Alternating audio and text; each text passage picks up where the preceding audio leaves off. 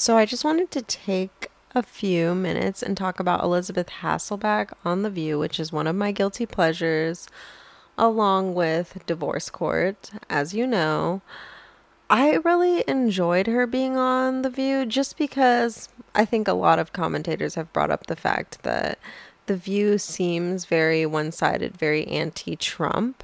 And I think that having Elisabeth Hasselbeck on there, um, would just, you know, uh, I can't remember who said it, you know, just she brings something different to the table.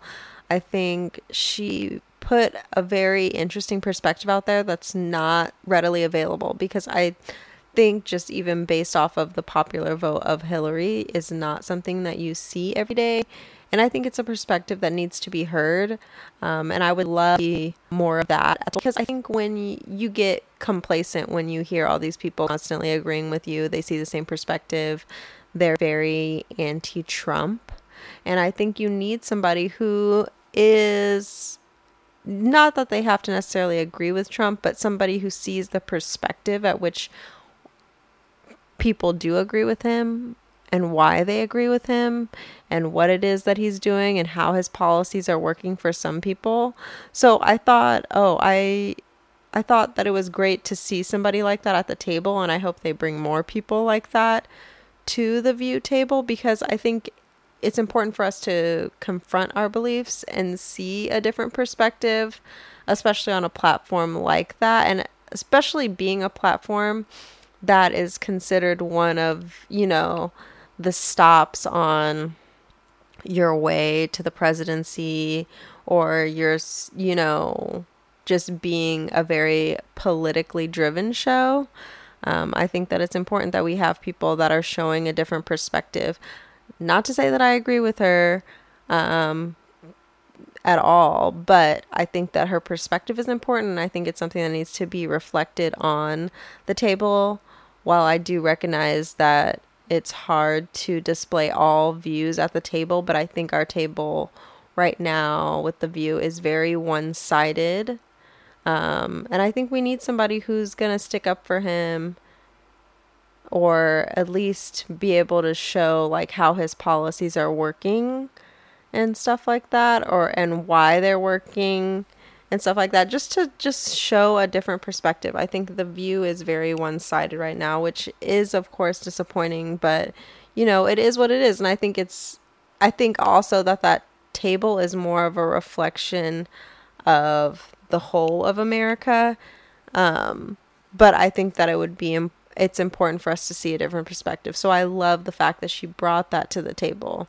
And, you know, of course, people are looking at her like, girl, what? I'm so confused by what you said. You're talking about like praying this virus away. I'm confused and stuff like that.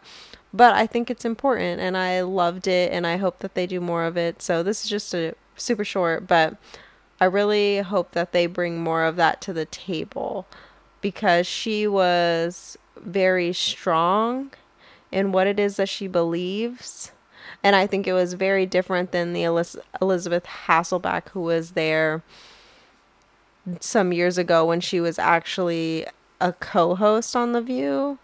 Um, so it was beautiful, and I love the work that she's doing um, in her neighbor of Nashville and stuff like that.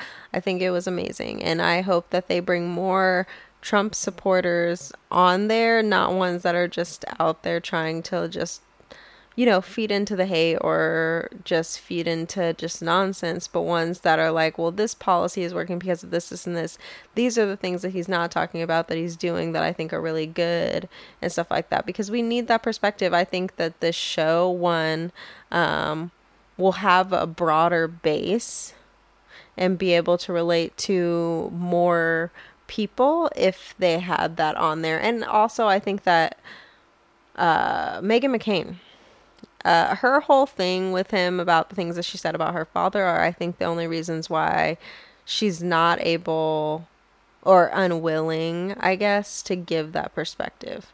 I think that if she, if he hadn't have said the things about her father and her family and his family, I guess, hadn't done so many disrespectful things, uh, during the passing of her father, I think that she would be feeling differently and be able to give a different perspective. But I think they need somebody like an Elisabeth Hasselbeck at the table, especially given the fact that we're going into an election season.